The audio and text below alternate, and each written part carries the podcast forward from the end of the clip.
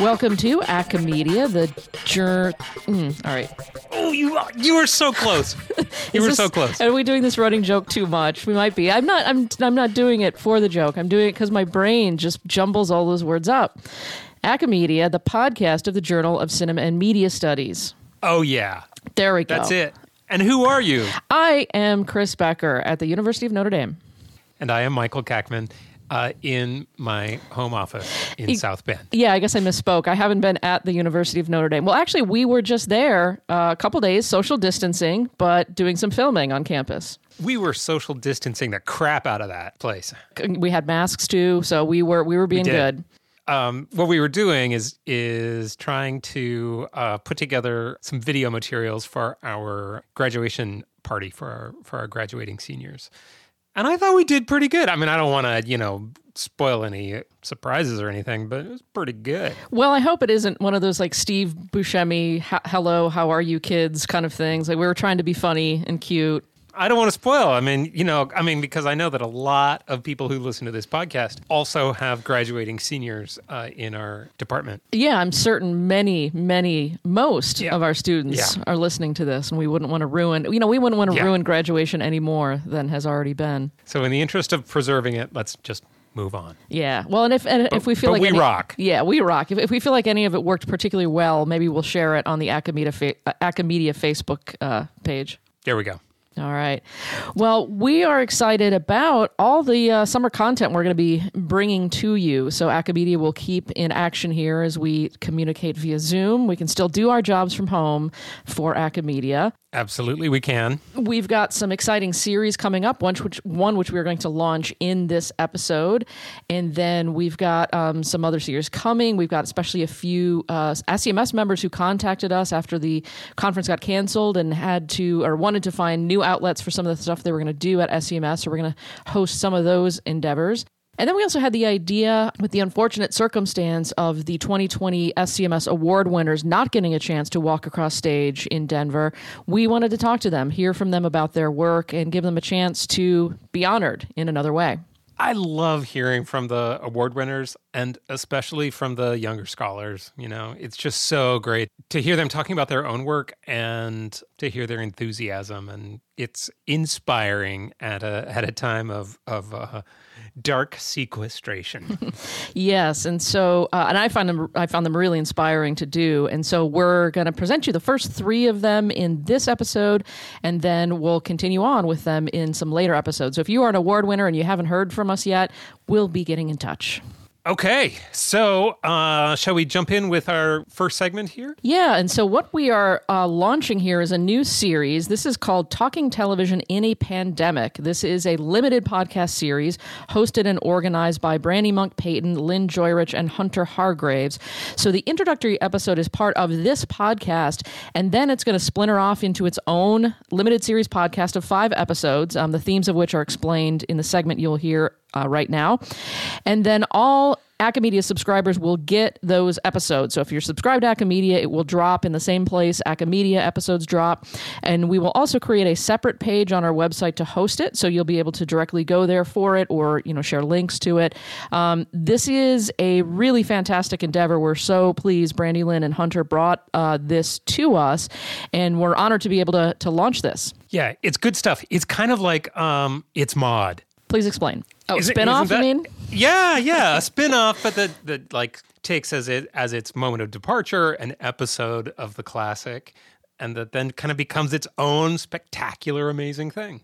Well, that's you know, if we could f- be be seen as spawning something like Maude, I you know, I couldn't be prouder. Yeah, why not? I'm all about I'm all about handing out the compliments right about now. I mean that's that's my philosophy with uh, with grading. That's my philosophy with uh, interacting with colleagues. Honestly, it's my philosophy with just the business of everyday living. It's like wow, this this salad is amazing. When something goes right, it feels fantastic. Which you know, I, I was able to buy toilet paper. Um, you know, it's like close. Oh my god, you are you got toilet. You are amazing. Well, and that's see how know, good that is. It it feels tremendous, and especially like having just one less thing to worry about, it lifts a an enormous burden. Do you know why it feels tremendous? Why? Because you are tremendous. Oh, thanks, Michael. You see? It feels see, so it's good. Affirm- yeah, yeah, absolutely. All right.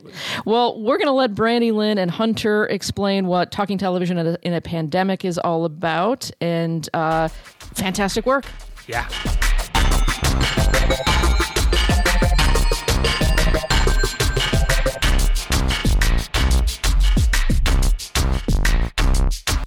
Hi, I'm Hunter Hargraves. Uh, I'm an associate professor in cinema and television arts at California State University, Fullerton.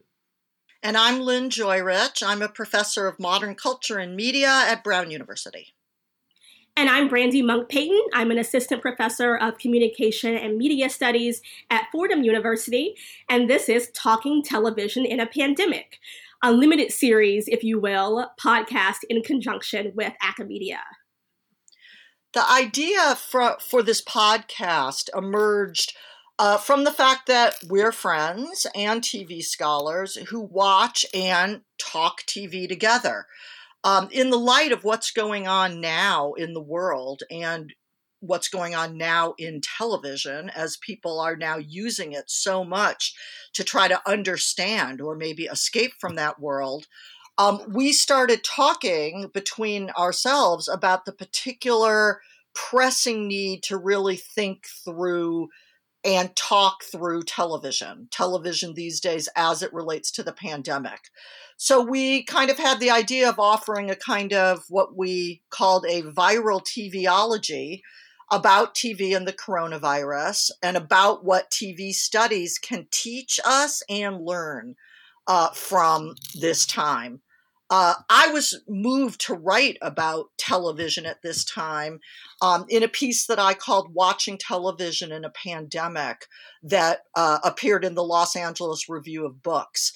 But one of the things that I wrote about in that piece is how TV can get us to talk together. So instead of just writing about it, we thought that it would be useful for all of us and other scholars to have conversations about the issues of watching television during this time of the pandemic. You know, your piece is rich with so many insights, Lynn, and um, everyone go read it at the Los Angeles Review of Books website. But I'm also going to add that I found your title particularly provocative um, to the point where I insisted we appropriate it for this podcast series. Um, to me, it recalls the titles of seminal works of criticism by Douglas Crimp and Paula Treichler, work that urgently conjured uh, discourses around representation in, in the midst of a different confrontation with a deadly virus, the AIDS epidemic. Um, was that an intentional provocation with your title, Lynn? It was, I would say, an unconscious provocation in that I wasn't consciously thinking about that piece, but I love that piece and teach it frequently. So I do think that, you know, it was bubbling in the back of my head and you know in this time i i feel like again we really you know need critique like that and particularly critique about television because of the way te- television is so present at this time and and where people are going for information and for comfort and for company during this time. So yeah i do think that that's an important touchstone that piece and especially in like my queer social circles there have been a lot of interesting comparisons uh, made between the aids epidemic and our current coronavirus pandemic. And while this might not be the space to really debate those nuances uh, of the of the comparison i do think that right now with with so much collective uncertainty and and fragile mental health critical thinking can really feel hard. And as as Crimp and Treichler and, and many others reminded us, the work of cultural studies can can help determine how certain metaphors operate in times of crisis. Uh, what Stuart Hall sort of passionately framed as textuality as a site of life and death.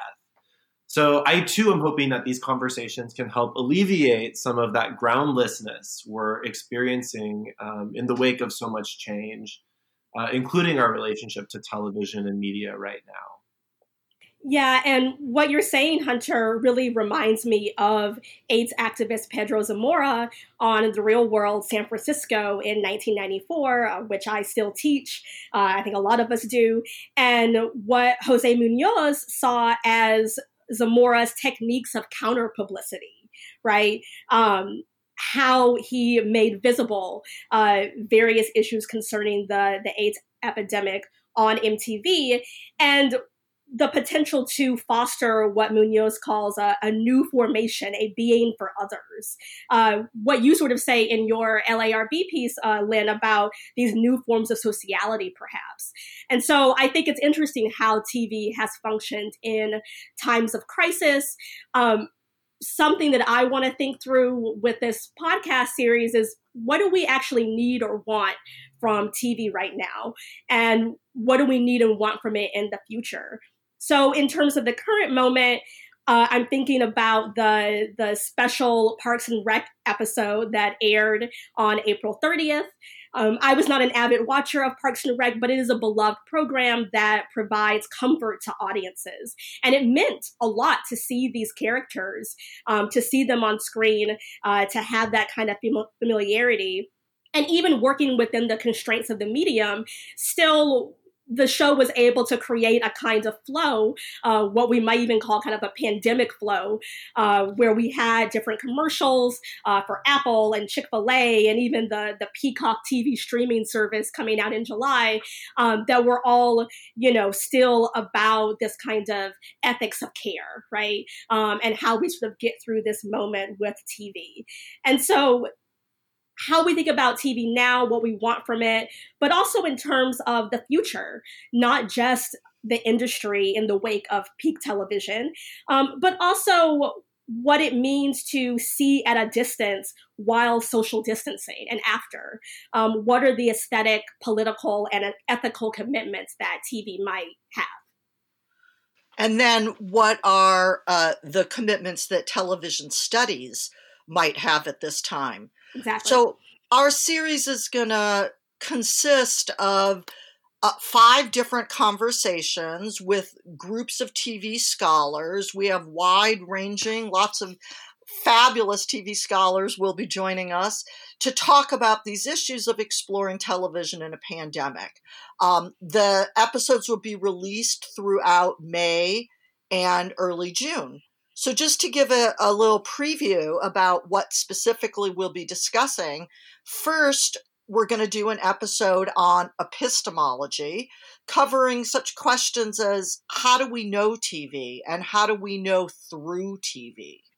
Something that I'm thinking about when you ask that question, Lynn, is the ways in which we now have all of these new uh, sort of forms of information and sometimes misinformation that occur uh, on television.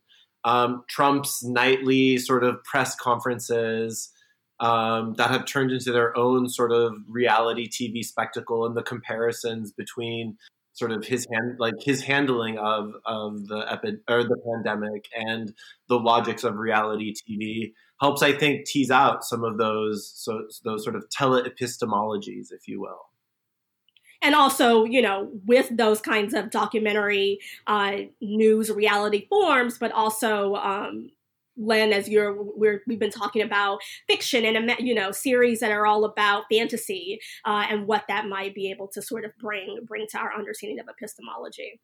Yeah, I agree because I think when we think about how we know or don't know what we don't know through TV and how we might know differently, it's important to think across genres. So obviously, you know, Trump's sort of misinformation conferences every day, but also, as you were saying, Brandy, what you know, what can fiction bring to us in imaginative responses? What kinds of different genres are out there? What sorts of modes of address, et cetera, that that produce knowledges?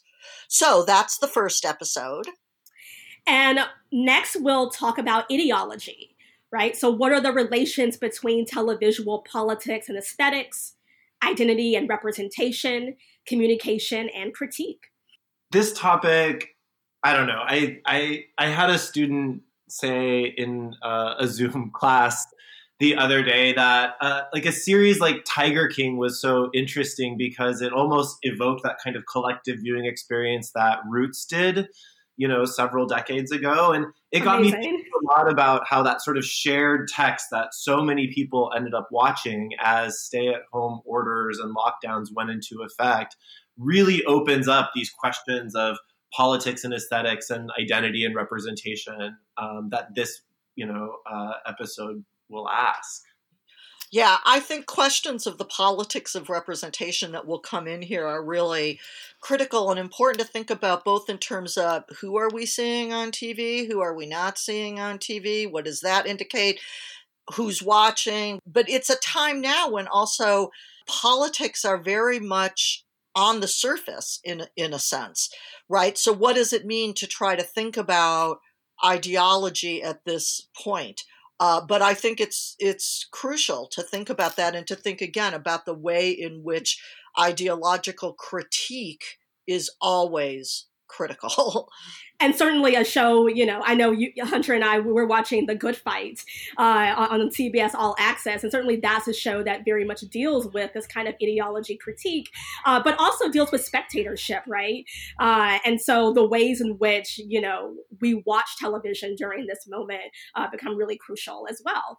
And that actually segues into the sort of episode we'll be doing after ideology, which is anchored around phenomenology. So thinking about what the sort of primary affects uh, around and through TV consumption right now are. Yeah, I think that's particularly fascinating to think about at this moment when, in a sense, you know, we're all becoming couch potatoes, right? At home, watching tons of TV. So, how does that feel? Right? What's either comforting or discomforting about that? And what do we make of that? So next we have an episode on technology because I think we're we're doing a lot of watching television via streaming, right? So what does that uh, mean? How are old and new technologies in impacting TV production, textuality, and reception? Yeah, there are just so many changes to the TV industry right now. I'm in Los Angeles, and uh, so many of my friends who work in the media industries are just having a really bizarre time trying to navigate questions of employment, as are you know many of our loved ones and friends uh, in other fields as well. But yeah, this is really going to be changing Hollywood sort of production practices uh, in, in really significant ways. And we want to really take this episode to sort of think through some of those changes in production culture and also think about the ways in which you know we're now seeing on social media platforms like TikTok or Instagram sort of TV ordinary people stepping up to fill the void right? That sort of viral TV show that happened on Instagram TV where this 17 year old girl in Italy decides to sort of like just show her father making dinner, who's like a really well known chef, and how that sort of daily ritual then becomes its own TV series in part through this strange alchemy between sort of new modes of production and new technological sort of platforms of connectivity. And even as you you just said, Hunter, a viral TV show, I think in this episode of technology, it's interesting to think about how that dis- discourses of technology and discourses of virality have come together before. Now in a way that's literalized is that useful that metaphor? Is it not? Does the virus itself make us rethink that? So those issues i think will also emerge in the in that episode. And then the last uh, episode in this in this limited series uh, is going to be about pedagogy. So how do we teach tv today I mean, we really don't know what's going to happen, right? Uh, and I think that the, you know, one question I have is about access in in, in our classrooms uh, to various kinds of media texts. Uh, what kinds of innovative uh, tools are we going to be using in order uh, for our students to to learn during this this moment of uh, of crisis? Yeah, and I think that it's interesting to think about. I mean, important for all of us to think about how to teach at this moment, how to teach television, but also how television itself, in a sense, teaches us. So, in a way, it goes full circle to back to some of the issues from epistemology about how we know and know TV and know through TV, and how we teach TV and it teaches us. But these aren't the only questions, of course, that we want to um, pose to our, our, our roster of uh, distinguished TV studies scholars. And we're very much interested in hearing your own thoughts and questions about what you find to be important and interesting uh, issues for each of these five topics.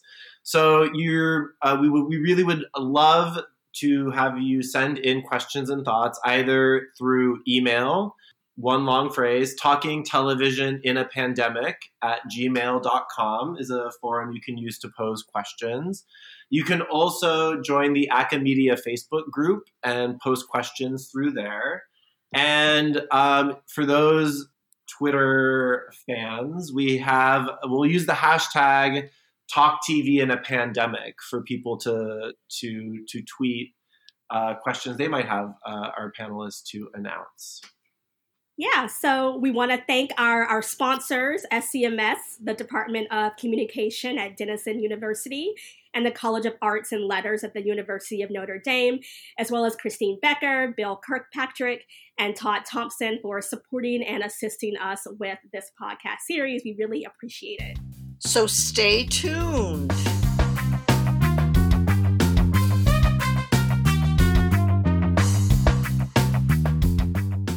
So that is coming to your Acamedia RSS feed uh, as separate episodes playing out over the next few weeks, and uh, really excited to hear that content.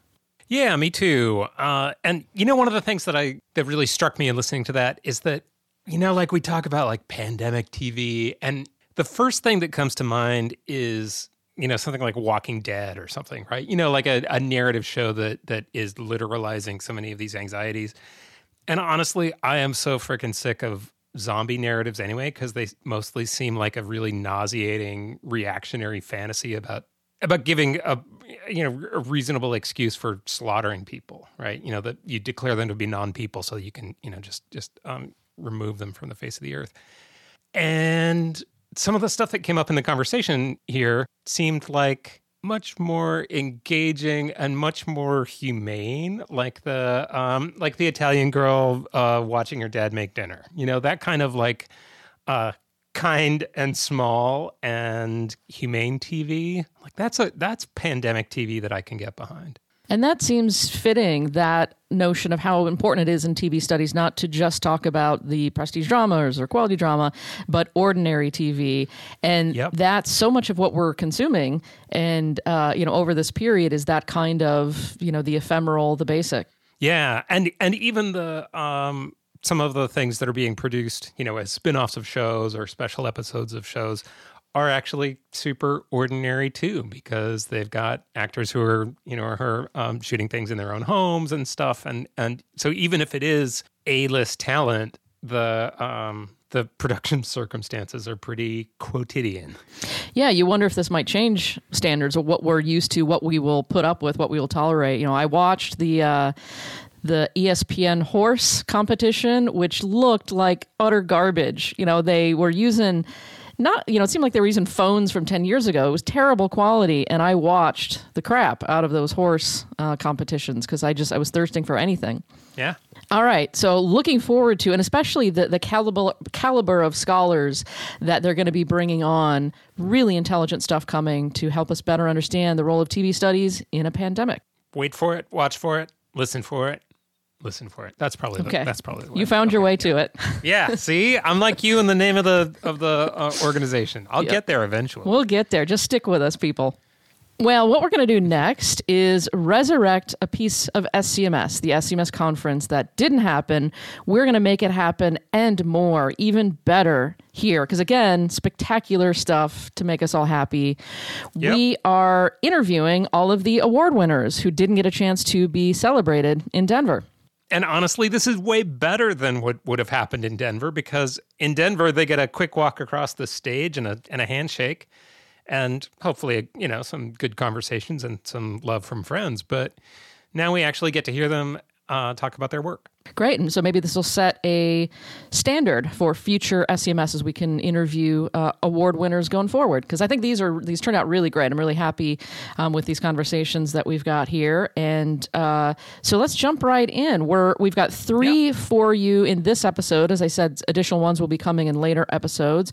And so we'll introduce you to the award winners. We will read off to you the citation that would have been read in Denver, honoring their work, and then uh, we'll jump in with each interview and then Michael and I will chat briefly in between each of the interviews.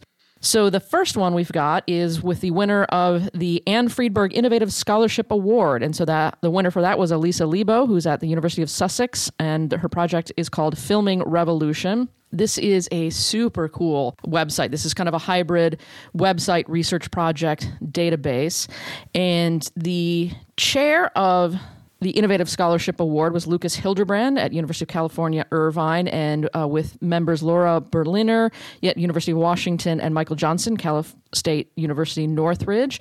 Um, so let me read off to you the citation that they gave um, for Film Revolution, which is at filmingrevolution.org. So, this project exemplifies the possibilities of innovative scholarship as a non linear meta documentary about practices of media in the wake of the 2011 Egyptian Revolution. As a multi vectored project, Filming Revolution presents interviews with more than 30 filmmakers, activists, and historians, alongside written texts that contextualize this recent and vital history. The project can be navigated by conceptual keywords, by related tags, by interview subject, and by links to additional resources or citations. This is a robust platform with multiple perspectives and pathways, suggesting that there can be no singular account or narration of this revolutionary moment and its after effects. Significantly, Lebow's project bridges theory and practice, historiography and new methods, and filmmaking and online logics.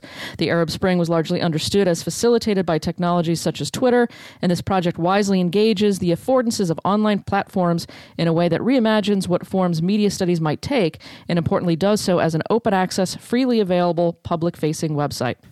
And just a little more information Alisa Lebow is professor of screen media in the School of Media, Film, and Music at Sussex University. She's originally from New York, began her career in documentary filmmaking, and found her way into more academic pursuits to complement that work. So she completed her PhD in cinema studies at NYU in 2011, and then after teaching in Istanbul at Bilgi University, and then in England, first at the University of the West of England in Bristol, then at Brunel University in London, she started working at Sussex in September 2013.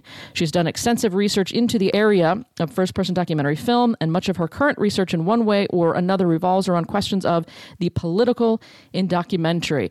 And that was one of the thing, uh, things I found um, most engaging in this interview is that kind of the thrust behind the project. It's really intriguing to hear her explain that. Good stuff. Let's listen.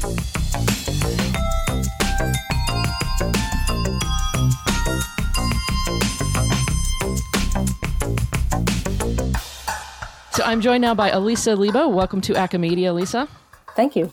And you are here because you won the SCMS award for uh, the Anne Friedberg Innovative Scholarship Award. So we wanted to chat with you about that. Your project is titled Filming Revolution, and it's a meta documentary about filmmaking in Egypt since the revolution. And it's uh, basically a combination documentary, interactive website, and database. And that's what I wanted to ask you about. This is the Innovative Scholarship Award. So I wanted to hone in on that idea, and particularly what a fascinating combination of elements this is interactive, non linear visual site, but it's also simply a research tool. So, could you talk a little bit about that, about what you were going for with this combination of elements as scholarship? Yeah, I mean, I, I think I wasn't uh, thinking so much of the multiple elements as I was thinking that I started as a filmmaker and sort of found my way into academia and hadn't actually intended to leave filmmaking or you know leave it behind in the printed word. And then we find ourselves in the early 2000s with the possibility of doing more interactive work.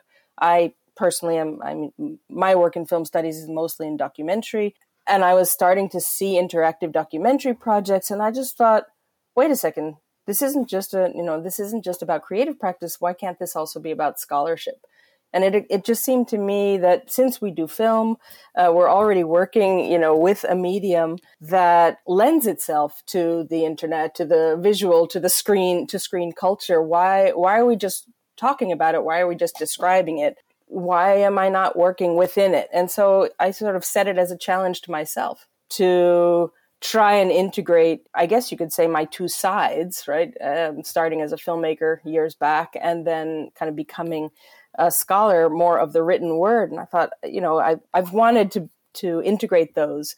Um, and now we finally have the technology to do it.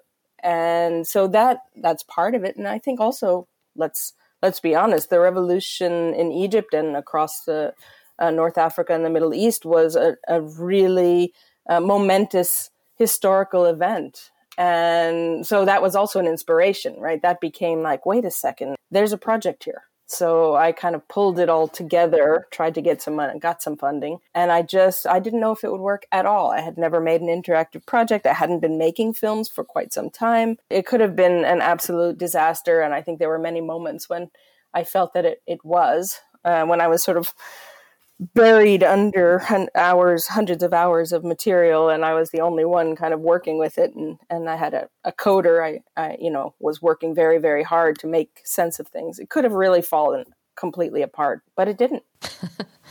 well, and that had to be quite a challenge. You know, if you're writing a book, you have the words in front of you, and granted, you have research and these other components to deal with, but pretty much you sit and stare at your computer screen and that open document. But you, as you say, you're staring at you know, multiple screens and coding and video material. What is that like having to try to juggle all those those materials? You know, I have to be honest, I don't know anything about coding. I'm not a programmer, and so that, you know, that element was actually out of my hands, thankfully. Um, there were just there was already too much for me to handle and manage. I think you know, for me, the the challenge was how to do scholarship, how to do my scholarship otherwise.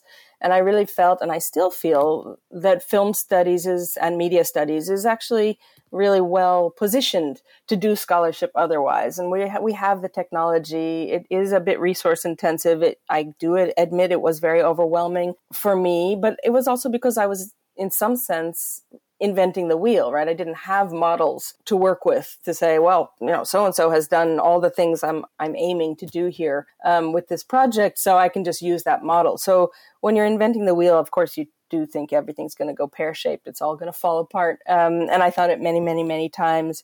But I, I had this sense that I could have, maybe I could have done the research and written a book about filmmaking in Egypt after the revolution. But I actually, there was something also it's not just politically, it was also somehow ethically that I didn't want to position myself as the expert on this issue, as the as the one who knows, as the subject who knows. Um, I wanted to find a way, find a medium, we could say, where I could maybe I'm curating conversations, but I'm I'm not the authority in relation to the material. And I really did think that this interactive platform allowed that in a way, especially the open-endedness of it, allowed that in a way that either a book or even a linear film wouldn't have allowed. So that's why I say, you know, it, it the context of this revolution also helped me think through the viability of this project or the possibility that this actually is an opportunity to do scholarship otherwise. And another key component of it then is it's a public facing open access site. Anyone could go to it and, and interact with it and run through it.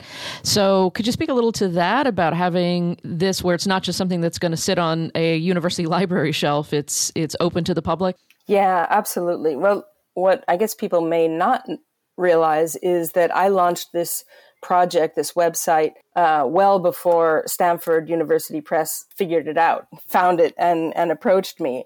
I, I launched it initially in 2015, totally open access and kind of without the imprimatur of uh, academic press. Uh, so it was already in in a sense open access when when I signed with Stanford or when they approached me, um, they were really just starting their their initiative, their digital initiative, and I thought, perfect. You know, then I get a platform that will you know have resources to archive the project when the technology is obsolete, etc. But the main thing that I approached them with was that it had to also remain open access. I mean, Stanford is a it's an academic publisher that you know they usually sell books. They had to have some kind of business model for their interactive you know their digital projects or their digital humanities.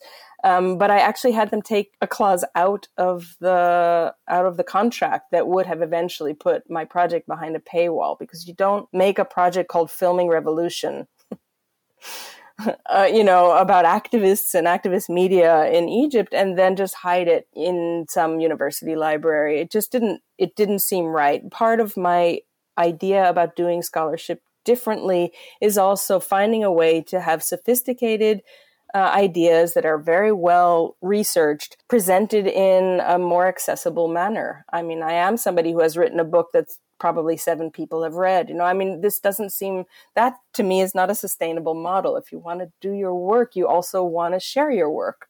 And I, I very much had that in mind when I made this project that, you know, it's not just for scholars and academics, uh, it's for the activists themselves and the filmmakers themselves uh, in Egypt, but it's for anybody who is interested in these in these themes and subjects. And I wanted it to be searchable, uh, and I wanted it to be used as a research tool for scholars and others. But I also wanted it to be graphically dynamic. I wanted it to be engaging for people who are non scholars. I think that in some sense, you know, scholar, all of us as academics are pretty much overeducated, uh, and we we have found a way in a kind of self satisfied manner to speak to one another and to get affirmation from one another. But it's for me, maybe it's because I started as a filmmaker, or maybe because I started also as an activist. It doesn't feel like enough, and I, I do want to find ways to speak also beyond our little our little circles. Um, so this project was, I guess, my attempt to do that one last thing we we should now be relishing uh, memories of a really amazing SCMS conference in Denver, but we don't have those. Uh, instead, we can try to recreate what would have been. So, what were you planning for your SCMS experience? How do you think you would have celebrated the the honor of winning award at SCMS? Well, I, am not really a big planner, I I have to say, but I've always I, have long thought of myself as a little bit of an outlier um, in the field of film studies. You know, in part, documentary studies has really gained some some footing, but you know, it's its own little area, and I'm you know this sort of weirdo filmmaker slash theorist, and I have my own ideas about what I think is is interesting and good work. Um, so it was it actually really was very touching for me to then be embraced for precisely what I what I value in our field, which is innovative scholarship. And I was, uh, I'm not, you know, I'm not looking for recognition. I don't, I don't go and seek it out. In fact, um, Stanford University Press actually put this in, uh, submit my work for consideration. I don't think it would have occurred to me to do that, but then getting the recognition was very, very sweet. And my, I have a sister who lives in Denver, uh, my older sister, and she I invited her to come, and I was actually, you know, weird. It's like being a kid. I, I was weirdly looking forward to having my big sister there and and sort of celebrating. We were going to go out to dinner after. Anyway, it was, you know, a little bit of a fantasy, but it's all right. You know, it's not a tragedy, or it is a tragedy that SCMS didn't happen, but the tragedy is much bigger than SCMS. And in fact, I'm really glad and honored to have a chance to have this extended conversation now. Feels also like a great honor. Thank you. Sure, and and we hope we also send many more people to your website. Everyone should just check it out, and even just to kind of get get a look at. I mean, obviously, everyone should dig deeply into the content there, but I'm also just really impressed by um, the interface and the experience, and I think it really does open up a, a door for all kinds of new, interesting forms of scholarship. So, thank you for that. Wow, that's my pleasure. I, am just going to say one little anecdote. Um, when Stanford uh, University Press approached me, they sent me a form basically to to see if I thought my project would fit with their um, their idea of what digital scholarship looked like. And I said, I basically wrote to them saying, if you're looking for a project that expands the academic book, then Filming Revolution is not for you. If you're looking for a project that explodes the academic book, then by all means i'd be very happy. You know if you want me i want you. You know it was it was one of those things i didn't know. It's such a new field. Yeah if anything needed exploding it was the academic book. So so good job there. Thank you. All right. Thanks for joining us and hopefully we'll at least see you at, at scms in chicago next year. My pleasure. And yes hopefully i'll be there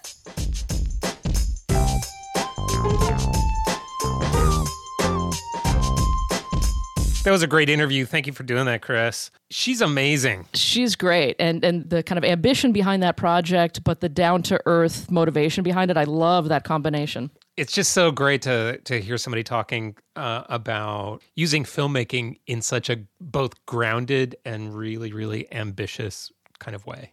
It's just such a great project. Yeah, and I think it, it paves the way for more such projects. I you know I think it's in, incredibly inspiring. If you you know really should check it out, filmingrevolution.org, and just get inspired. Think about how other projects can be undertaken with this kind of technology. So now we're going to go to a more old-fashioned technology, the book, the edited collection. Oh, I love books. They're so good. So this is the best essay in an edited collection award, and the winner for this was Patrick Brown at University of Iowa, and he recently received his PhD in film studies from the University of Iowa, where he also earned his MA, and he also got his BA in English literature and cinema studies from my BA alma mater, University of Illinois, in 2009. His major research interests are media theory, posthumanism, and Weimar cinema. And uh, critical theory, feminist film theory, and popular culture are also important touchstones for his thought. And that certainly comes across in his work and in this interview.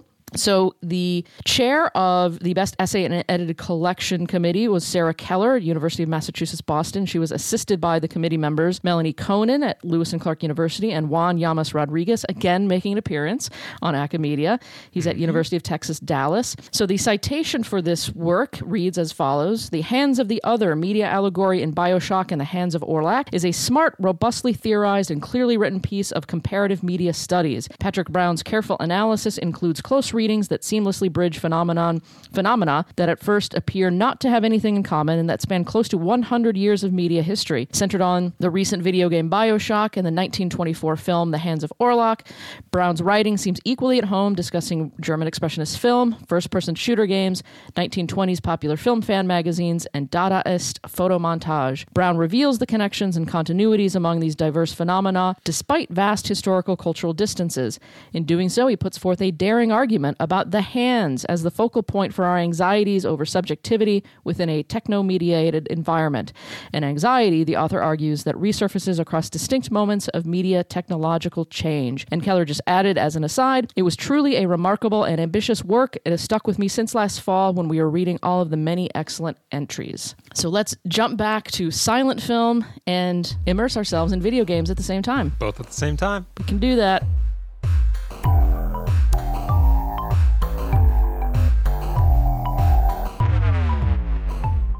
I'm joined by Patrick Brown, who completed his PhD at University of Iowa, and he's the uh, winner of this year's Best Essay in an Edited Collection award. So the collection is Beyond the Sea: Navigating Bioshock, which is edited by Felan Parker, uh, former guest of the podcast, and Jessica Aldred. And the title of his essay is "The Hands of the Other: Media Allegory in Bioshock and the Hands of Orlac." So welcome to Acamedia, Patrick. Thank you. Glad to be here. And well, it's unfortunate circumstances that you're here rather than you know having just been in Denver at SCMS. But we wanted to uh, celebrate with the award winners their work, and so we want to ask you about that work. What can you tell us about the Hands of the Other, your essay on Bioshock and the Hands of Orlac? Well, it's an essay about this kind of weird correspondence that I found uh, between this classic German silent movie, The Hands of Orlac, and Bioshock, where both seem to be talking about the way that media impacts subjectivity through uh, the symbol of the hands. So Bioshock is this game where it's a first-person shooter game where you're you always have your hands in front of you, and in fact, you your hands kind of get magical powers at certain points through DNA splicing and uh, it turns out that you know you find out midway through the game that you're actually your character's actually been under the control of somebody else the whole time. So all this all these amazing things that you've been doing with your hands all these very violent things that you've been doing with your hands have actually been dictated by nefarious forces. Um, and Orlac is kind of the same thing. It's about a pianist who loses his hands in a train accident and has a hand transplant and they're the hands of a murderer. And so he has to he's he finds that his hands are leading him to do kind of morally uh, corrupt things murder sex stuff like that. Wow that is fascinating. So what uh, connections or what uh, larger points did you did you draw upon in in finding the connection between the two? Uh, so I, I use uh, some historical resources about uh, part of my point is that early cinematic devices, the toys that cinema originated in, always required manipulation by the hand. Um, even Edison's kinetoscope required some activity from the hand. And so people were thinking about the relationship between the cinematic image and the hand in the days of early cinema.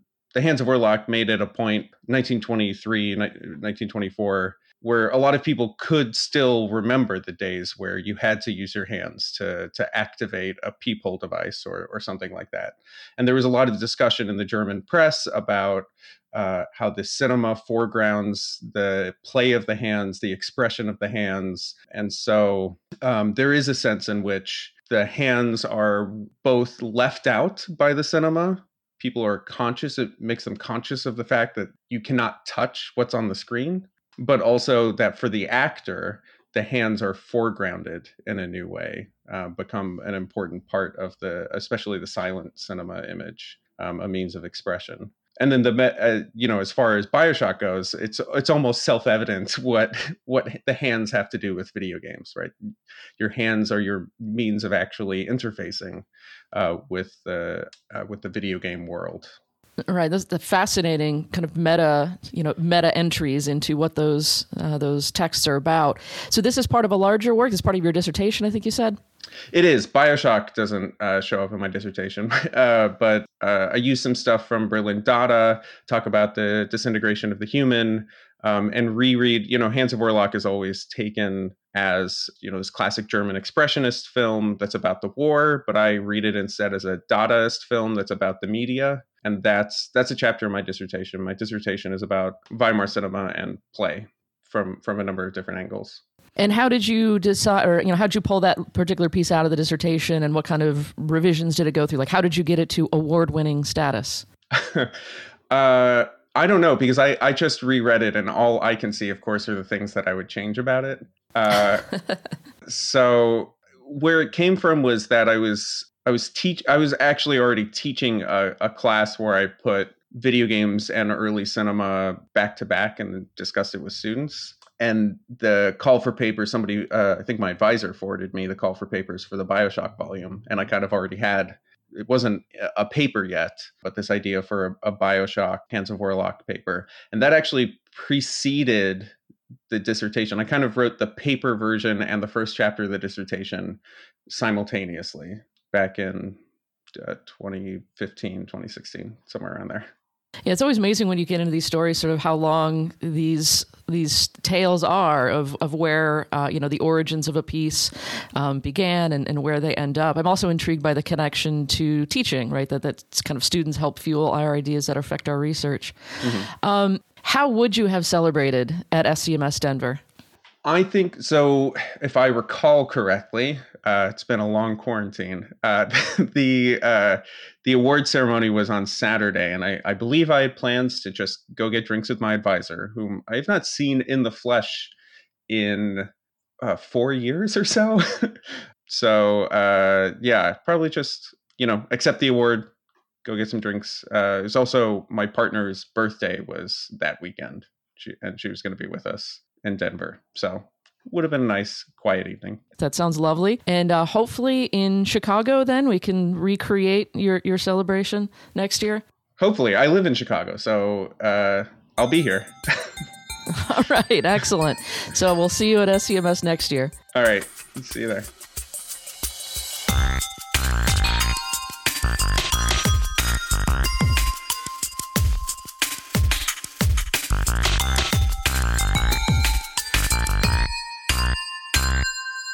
So really cool bridging in this work then of, of silent film and video games. Really fun way to to envision connections across you know a century of media. Yeah, it's nice to to see those connections being explored, and presumably that is pretty useful in the classroom when you're trying to to find pathways to connect to that older material that for some of them is just you know ancient history. Yeah, that, that makes me think of last episode's interview with Paul Taberham trying to teach the avant garde and things that might be difficult, giving them entryways into these things that they might have trouble with. But if they play Bioshock and then you watch the silent film that has somewhat similar themes, it really got to open something up for them. Yes, absolutely. I mean, this is ultimately what developing a kind of critical historical visual literacy is all about, right? Yes, and speaking of visual literacy and visual cool things, let's move on to our final award winner of this episode. This is the Best First Book Award. The winner is Eliza Steinbock at Leiden University. Um, I also want to mention that there was an honorable mention as well.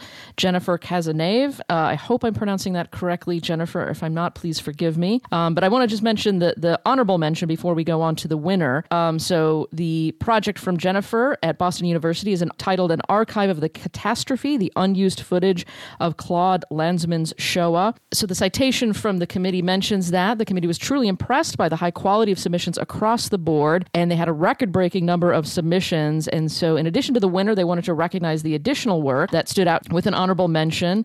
And this book explores the missing images and voices in Lanzmann's canonical documentary on the Holocaust. It presents research culminating from a deep dive into the recently digitized 230 unused hours the late filmmaker shot. Art for Scholarship, which is spiritually aligned with its subject. Cazenave's fixation on details and consistent probing of problems and contradictions, most notably the film's silencing of women's perspectives, mirrors the subject itself. While the book serves as a rewarding companion piece for scholars uh, intimately familiar with both Lanzmann and Shoah, the implications of the book expand far beyond the film itself. Cazenave prompts questions about the limitations of cinema and the moral dimensions of documentary.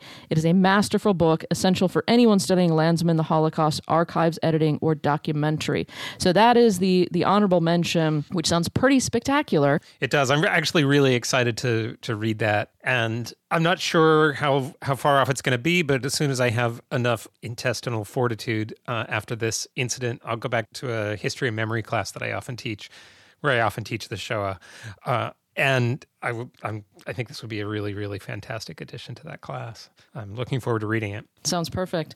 Uh, on to the winner of the first book award. This is Eliza Steinbock uh, at Leiden University. Their book is titled Shimmering Images Trans Cinema Embodiment and the Aesthetics of Change. So, Eliza Steinbock is a university lecturer at Leiden University in the Netherlands. Driving their research is the question of how contemporary visual cultures localize and respond to global challenges of identity formations, especially mechanisms of inclusion and exclusion. So, the chair of the first book award was Jeff Scheible at King's College London, assisted by Karen Ritzenhoff at Central Connecticut State University and Keith Corson, University of Central Arkansas. So here is the citation. Eliza Steinbock's Shimmering Images found its way to the top of the 57 books that were submitted this year for consideration for the Best First Book Award. Kudos to that many first books. It's great to hear. Steinbock's theoretically groundbreaking work is an important and timely contribution to the field of cinema and media studies. It establishes new vocabulary to describe in between states of gender, sexuality, and affect in visual media. Steinbock opens up exciting lines of thinking, provocatively revealing how fundamentally compatible cinematic technology and transsexual embodiment are at their cores through their process oriented abilities to delink, relink, and fascinate.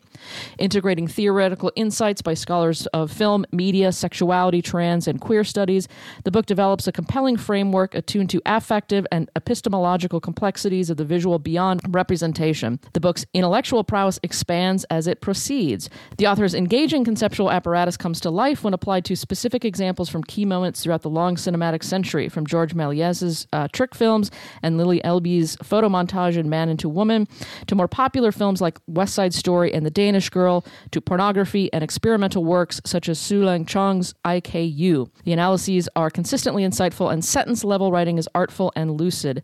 At the same time, echoing the concepts of change and process that pulse through Steinbock's book thematically, a virtue of Steinbock's generous scholarship is that it is an open system, one which other scholars of sexuality in the moving image could mobilize in new directions and contexts. The term shimmering is ripe with potential for the field, which the committee believes possesses the high concept smoking gun value of off sided theory, like Linda Williams' body genres or Tom Gunning's cinema of attractions, for example. Steinbock's book offers a powerful corrective to established ideas in feminist film theory while inviting readers to see, experience, and revisit the moving image, the heart of cinema and media studies, in new, refreshing, and politically relevant ways. So when you're being compared to Tom Gunning's Cinema of Attractions and Linda Williams' body genres, you know you've done something good. Yeah, and I think this is a conversation worth listening to.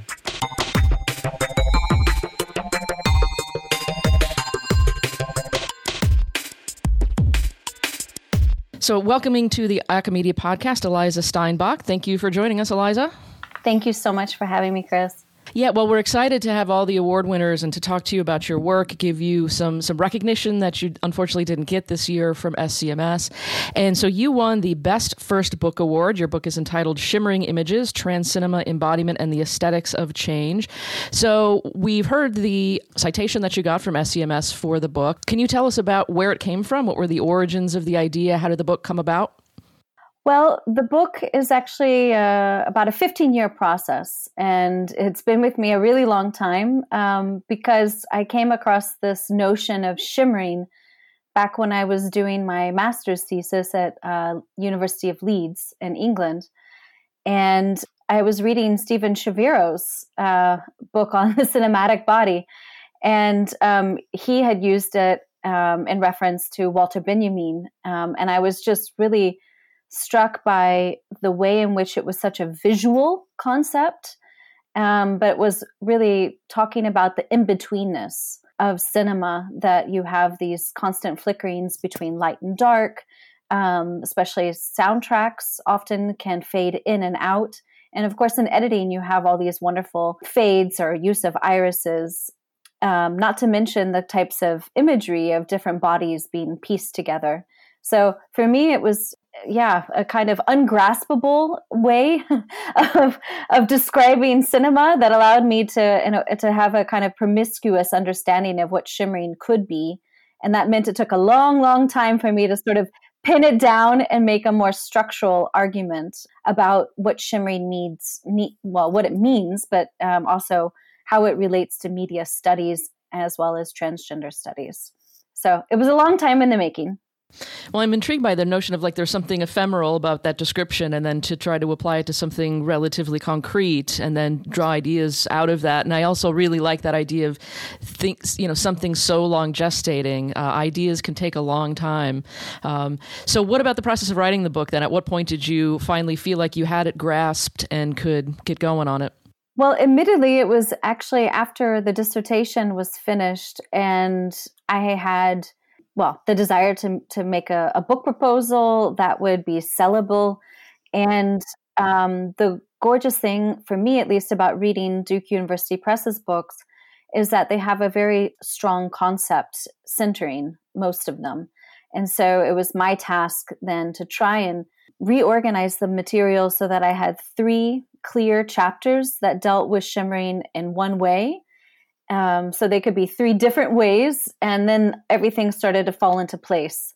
That I allowed myself really the multiplicity um, and the promiscuity of the concept um, to live and breathe, and I didn't try and to make it uh, one thing. Um, and that became actually the the way in which the the book got assembled. What did you find most? Because um, writing a book is not easy. I've written one book. I have a, a first book. I don't have a second book yet, and especially because the first book was such a, a, a, you know a process. What did you find most gratifying about the process of writing your first book?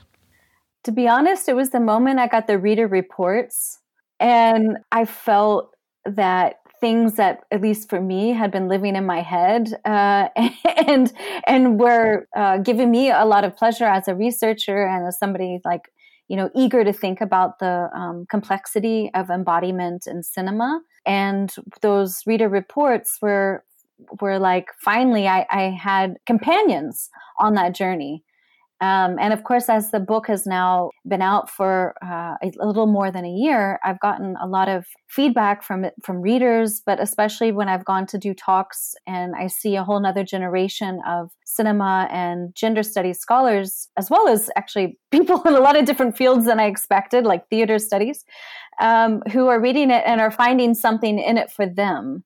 And that for me is really gratifying that the the shimmering uh, has has kind of floated outside of my own realm and my my own kind of effort to grasp it and other people are now grappling with it and uh, that's been awesome that's a lovely metaphor, by the way. I really love that, and especially that idea of like kind of two layers to this. First of all, as you mentioned, the reader reports. It it that's the first moment. It's it's a real thing, and it's yeah. not just like something on your computer. It like exists to someone else, um, and also when you know like when you first see it, you get the first copy. Like you know you know see it physically. Like there's a, a you know a tactile or tangibility to that that's really thrilling. And then also, I'm re- really it's, it's really nice to hear that notion of there's almost a community building up around your book that's then spawning new ideas. I mean, that's what we're all here to do to share those kind of ideas. So that's got to be really extremely gratifying too to see your ideas out there and, and growing. Yeah, and to think that something that I sat with and I, I really wanted to elaborate and that it's worthwhile for other people too. Um, so it kind of made that experience, which at the time felt very selfish.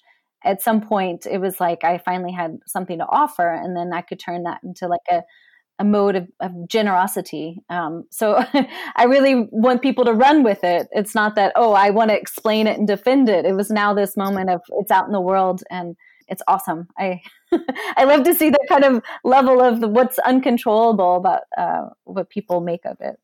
At first, I have to say, before it came out, I was terrified. right? you think, oh, what will, what will, people think? But as as I um, started to experience um, giving book talks, that was not the case. Well, and that's part of the faith of writing. It's one reason why writing can be so difficult to because once you start writing and it's on that page, then it's there and it's yours and and you own it and it's really a leap of faith to then share that with others and say, "I think this is good enough to be between covers." And you have other people telling you that, like a publisher for instance, but just even literally starting to write and think, "I have something to say that someone should read." It's an act of of faith in ourselves to go through that. Yeah, it took me a long time I think to have the the kind of confidence as well, um, because I'm trained um, in cultural analysis rather than media studies proper. And so I did a lot of self study. And for me, going to SCMS um, was also a really big part of writing the book because I started to find my community there, find the type of people who do, uh, or I should say, the people who do my type of media studies, and you know, which I, I don't only write about cinema. I, I talk about live uh, performance, um, photography, drawing.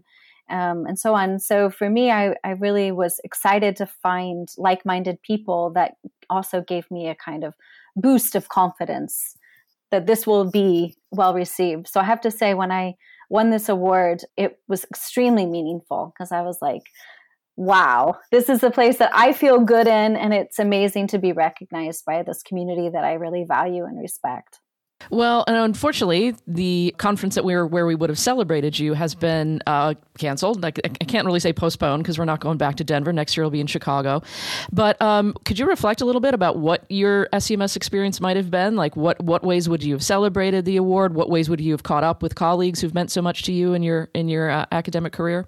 Um, I was not able to be there actually. Um, oh, okay. So for for me, this was like uh, actually a bit of a relief that I didn't have the FOMO, right? um, uh, fear of missing out. Um, but um, the year before, I celebrated the launch of the book um, with my editor Courtney Berger and I think an assembly of about 20 people in Seattle at the hotel sort of hotel bar.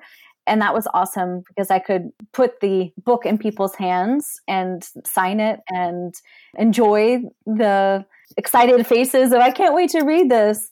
And I think for me this year, what I was really looking forward to was being able to kind of maybe, you know, hear what people thought now that they've had a chance to look at some of it and to see how it's circulating and, yeah, what people are making of it.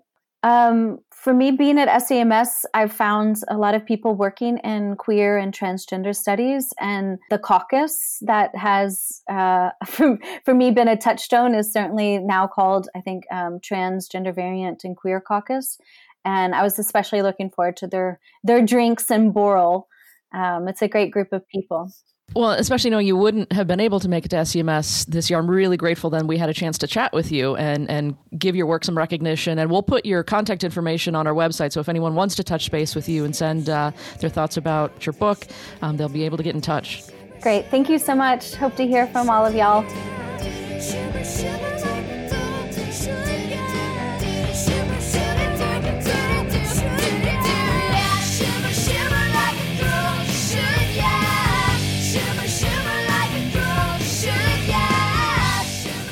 Was fun to listen to. I love hearing people talk about their work when they are both so masterful in their understanding and knowledge of it, but also really clearly inviting a conversation. What struck me was that Steinbock is really just kind of opening up a really fantastic idea and not entirely sure where exactly the conversation might go. And that's incredibly generous intellectually and productive. I love that metaphor they gave of the notion. So, so the kind of basing us around shimmering, and then this metaphor of the work itself expanding, you know, pulsating, becoming fluid, in, in you know, turning into other people's work. I thought that was just a really beautiful metaphor for, you know, essentially how we want all of this kind of work to operate. Really inspiring. All right, so we hope you enjoyed those three interviews. We have more to come. If you didn't, well, sorry, we have more to come. But Well, there's more to come. there's That's more good. to come. So, what are your summer plans there, Chris? Uh, I'm gonna probably spend a lot of time at home. Probably Oh, yeah? just a little Yeah. bit, you know, figure out. kind of lay low. yeah, check things out at my house, explore some new rooms, maybe find new ways of sitting Mm. on the couch, perhaps. Oh, wow, that's good. You know, I ha- one thing that I haven't heard of anybody doing is like radical um, home projects, Mm. Like redecorating and you know rearranging and knocking down walls and you know whatever. Well, you usually do things like that outside, so Yeah, I mean, I'll be working on the house this summer, but but maybe you should too. Maybe you should just you know start disassembling things. Well, maybe I should. So, so anyone who follows me on social media cannot help but know that I have obtained a pair of kittens, and uh, they are adorable and lovely. So maybe I should actually redesign my house for the kittens. I should create, you know, because people usually buy those condos, like those things that a kitten, you know, cats can climb on. Maybe I should make my entire house into a cat condo.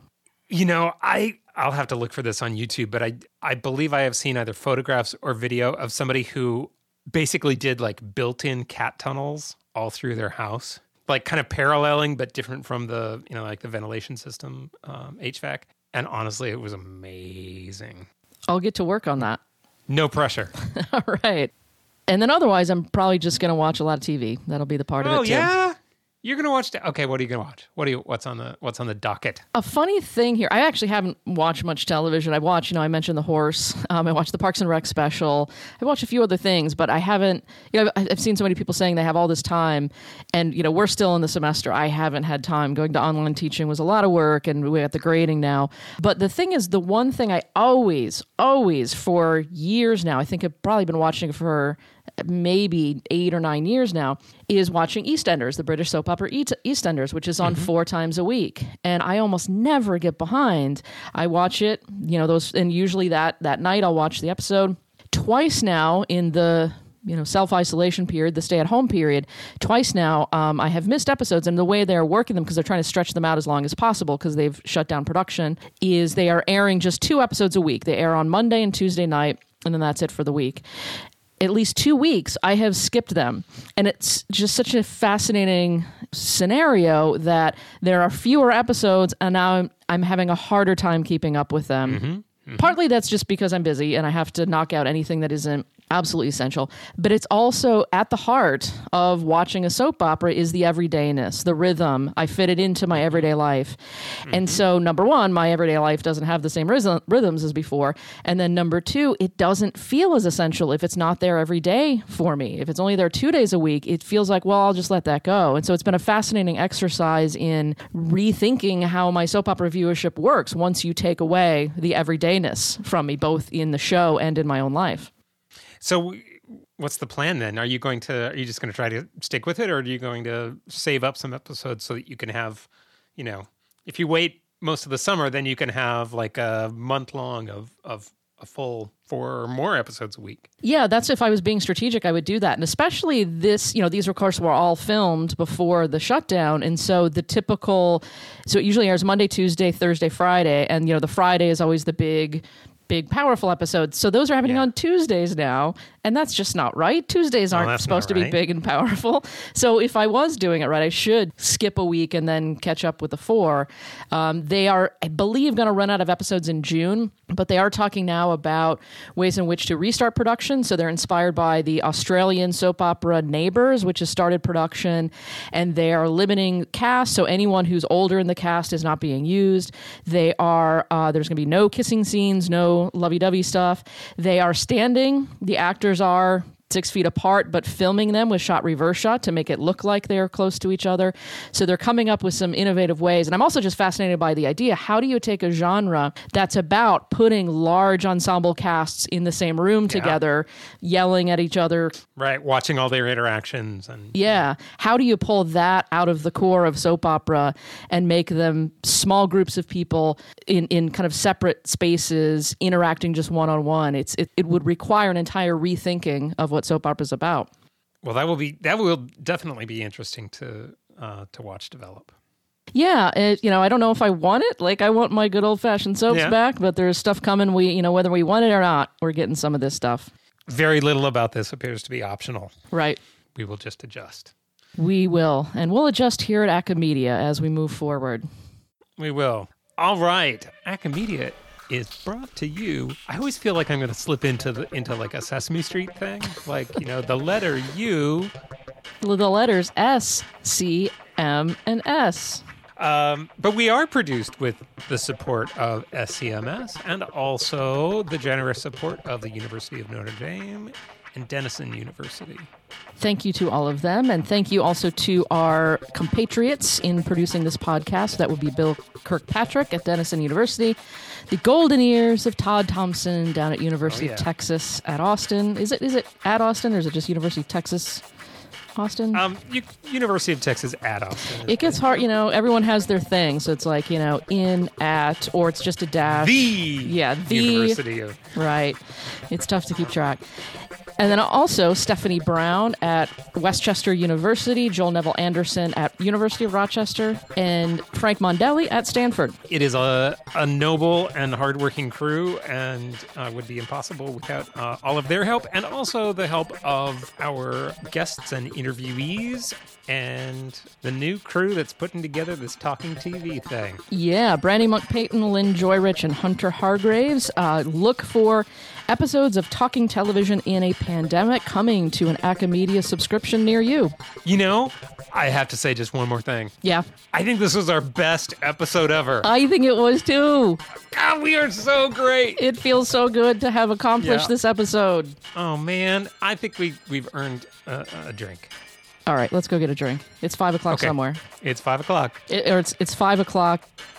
What I was saying that to someone, yeah, that that um, it's five o'clock somewhere. It's it's always yeah. Was that what I was? I had a I had a funny thing. Okay, I just totally messed it up. I'll just end with that. Right, I said it right. I got it off. Okay. okay, all right. That was Chris. That was the funniest. That was the best. Didn't that go that good? was so good. Didn't that go was perfectly? That could not was have been perfect. Could not have gone better. Perfect. Ninety nine. Whew.